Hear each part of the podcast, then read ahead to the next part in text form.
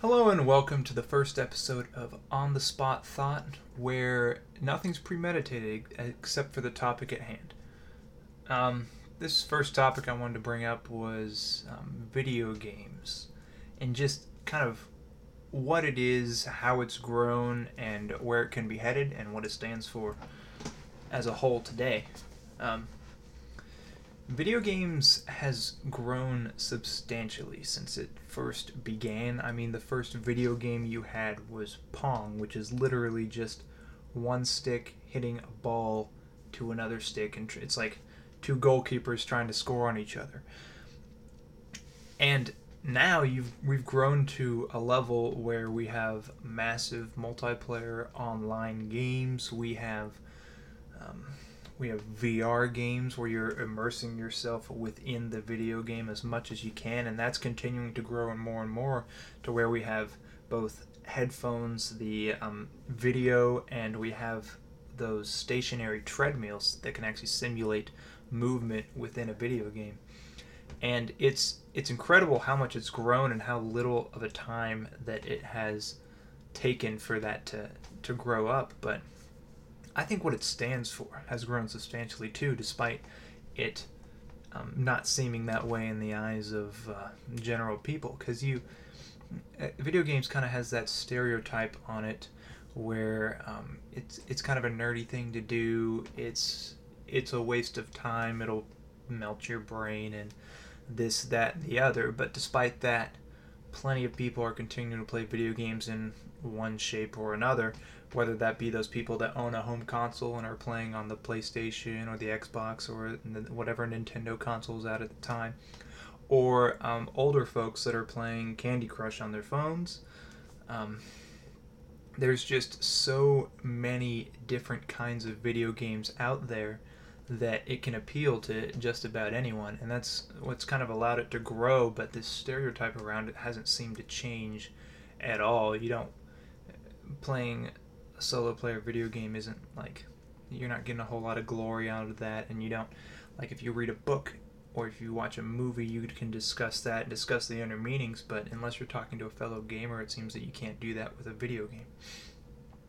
Now, what I wanted to talk about as far as um, video games growing outside of just a what they are sense, but rather what they stand for is take it back to the first video game, Pong. Pong didn't really stand for a whole lot other than, hey, we've created this game that you can play on a screen instead of it being because with the introduction of television you could now display video on a screen but with the introdu- introduction of Pong, you can actually move whatever's on that screen. You have a you have a say in what happens on that screen. But other than for the sake of enjoyment, it's not like you did you learned anything from Pong. Um, but as you see, video games have grown and grown and grown. You got uh, Tetris, which is a, a puzzle game. You had the first Donkey Kong, which had somewhat of a story, which was the princess was taken by a large ape, and then you have to go and chase it. But that's just kind of a premise for what you're doing in the game. But uh, nowadays, you see a lot of third-party developers and even the the big games. They're creating games as a sort of new age poetry. They're allowing themselves to um, portray a message across this short um, few hour game, and people are allowed uh, get more immersed within the game, more immersed in the story, and therefore are able to take more out of it than had you had read a, a poem or maybe read an article. Um, so in some ways, you're seeing people people are able to express themselves more thoroughly through the creation of these third party video games, just with how people receive them and how much they're able to take from it. Um, and that's I, I think that's absolutely amazing. But um, where is that going? I it still only happens so much with. Well, let me let me backtrack a second. Um, with the introduction of all these people bringing in all their new thoughts and ideas, you're also having a lot more people interested in playing these games for the sake of um, stress relief or maybe feeling like um, like with rap music or with different songs people seek out the artists that can describe what they're feeling in a certain situation they're um, like if if uh, if someone is suffering from depression they might listen to music where the rapper has gone through a similar ordeal and is um, talking about that within his song, and you can relate with that. Um, and you're seeing a little bit of that within within these video games. You can find games that you can relate to, whether that be a more um, a darker, kind of a more solemn tone, or an upbeat, lively tone. Um, and the crazy thing is that video games don't aren't just sit at a chair, hold a controller, and play whatever game it is mindlessly staring at the television. There are so many different types of games out there. You have, you know, back when they first came out with Dance Dance Revolution, they gave you a mat to put on the floor and then you would dance along with the notes on the screen. More advanced version is that you have um, you have Just Dance with the motion controls starting in the Wii, and then you had the Kinect in the Xbox 360. Um, and it's just getting better and better throughout um, as technology is increasing. Um, but I think it's I think it's crazy how despite all of these all of this advancement for video games, that stereotype just it just lingers and lingers. The the crowd playing video game has increased yet the stereotype hasn't lessened at all. Like the stereotype of the lazy people eating Cheetos and playing video games, it kind of just they go hand in hand. Whereas you just don't see that. Like television has kind of lost. It used to be like television came out, you'd had that stereotype of you're lazy watching TV, get up, go outside, read a book. But we don't see that as much anymore um, with television because it's so widespread. Everyone watches television to some extent or another. So so it's no longer seen as just a negative thing because then then you'd basically be dogging the whole world, which which I guess you could do, but you kind of it's kind of pointless at that point. But uh, um, so so yeah. And another and another thing going back to the uh, to the creation of video games these days. Um, I'm gonna point out the um, Nintendo franchise for a moment, but like with um, say the Nintendo the, the Zelda games. So with the Zelda games, they have um, Nintendo has their own orchestra to play out the different music throughout the entirety of the game. So each location will have a different a different soundtrack behind it, and that will be played by an actual symphony. Which symphonies kind of have this. it's, it's funny, symphonies are kind of that sophisticated rich people will go and they'll dress up nice, wear the full suit, and they'll go and they'll sit down and they'll listen to a symphony for an hour or so, or however long a symphony show is. And that was, that's that's looked upon as oh you're, um, yeah that's better etiquette. You're um, spending your time wisely. You're doing kind of the more respected free time. Um, spending spending your free time in a more respected manner. Whereas video games is kind of the complete opposite. Yet, um, in a sense, it's kind of an interesting dichotomy having a symphony playing the music throughout the entirety of a video game because are you not sitting and listening to a symphony in in a certain way um, and it's it's a phenomenal symphony. And they play phenomenal music but people have a hard time looking past the video game facade to see everything within a video game. I mean some of these games they're going out to um, so say a game need they want to have the sound of owls in the background for example. They'll go to a place in the world where that specific type of owl will be, and then they'll record that owl, and then they'll use that soundtrack for the video game. They're putting a lot of time and effort into this, and you're probably hearing sounds in some of these games that you wouldn't hear anywhere else, and not everyone gets to travel the entire world.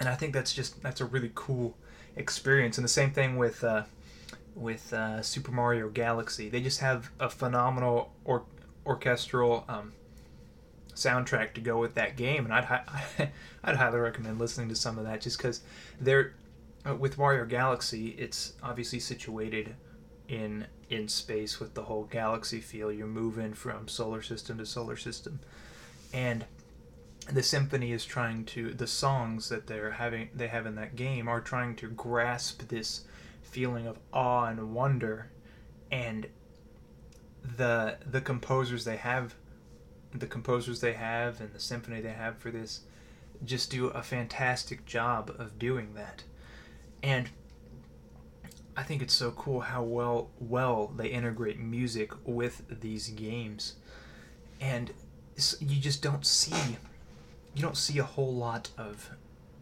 music integration to the extent that you would see it in video games. You don't you don't see that anywhere else. Like um, TV shows or movies, they'll they'll pick soundtracks from popular songs and then they'll toss those in the background, and then they'll have you know their their main theme that they came up with for the either the theme song or just kind of a similar background tone, background music um, to fill in the space, and they'll just keep cycling that. And there's just less there's less uniqueness to it. There's less there's less newness. Whereas in video games, each and every place you went to had a different song that went along, with it. They created a whole album of music for one video game. Whereas even 10 seasons of a certain show would have created one song that they're using all the time and there's there's less variety there which I I can't help but feel there's there's a lot more care put into video games than there is in most most other um, entertainment productions. Aside from the big play the big player movies such as I don't I don't know like like Endgame where you're just having tons and tons of people, tons and tons of time. The Marvel universe clearly took a lot of time to calculate and to create and to film. But a lot of TV shows like NCIS Miami or just any of those, there there are so many cop shows out here they've almost become bland at this point, and there's there's less innovation, there's less reaching out for something new. Um, but you see each and every year someone is trying something new in the video game world coming up with new stories and coming up with new ideas, new gameplay mechanics, just just amazing new ideas from amazing amazing individuals. Take uh, Undertale that was made a few years back. Um, it's a third-party game made almost entirely by one man, um, Toby Fox, and he created the entire game um, wrote all of the music for the game, and that game has sold millions of copies. And it's a phenomenal game with a phenomenal idea where you, in the game, you can. You go through, you are a human who has fallen essentially to the underworld, and there are monsters around, and you're led into this area and throughout the game, you're given a choice with how you can deal with these monsters you encounter. You can have mercy on them or you can kill them. And depending on what you choose, the game will change and people will talk to you differently, which you just haven't seen a whole lot in games previous to that. Um, and it's a it's an amazing amazing idea to to see consequences to your actions um, in a video game. And the really cool thing, another cool thing with video games is when you're in the game, you can really experience the story to a whole nother level because you are the one moving around. You're the one completing the actions.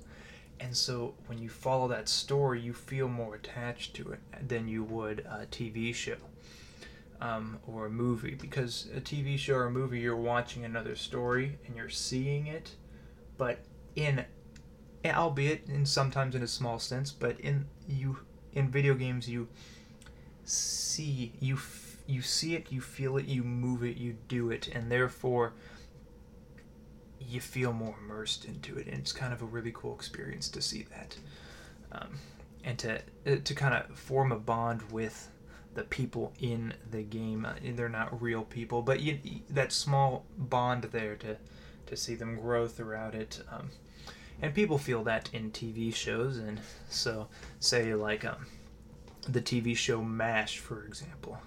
People that, that was a very popular show back in the day, and people grew grew attachments to these characters, loved these characters, loved this show.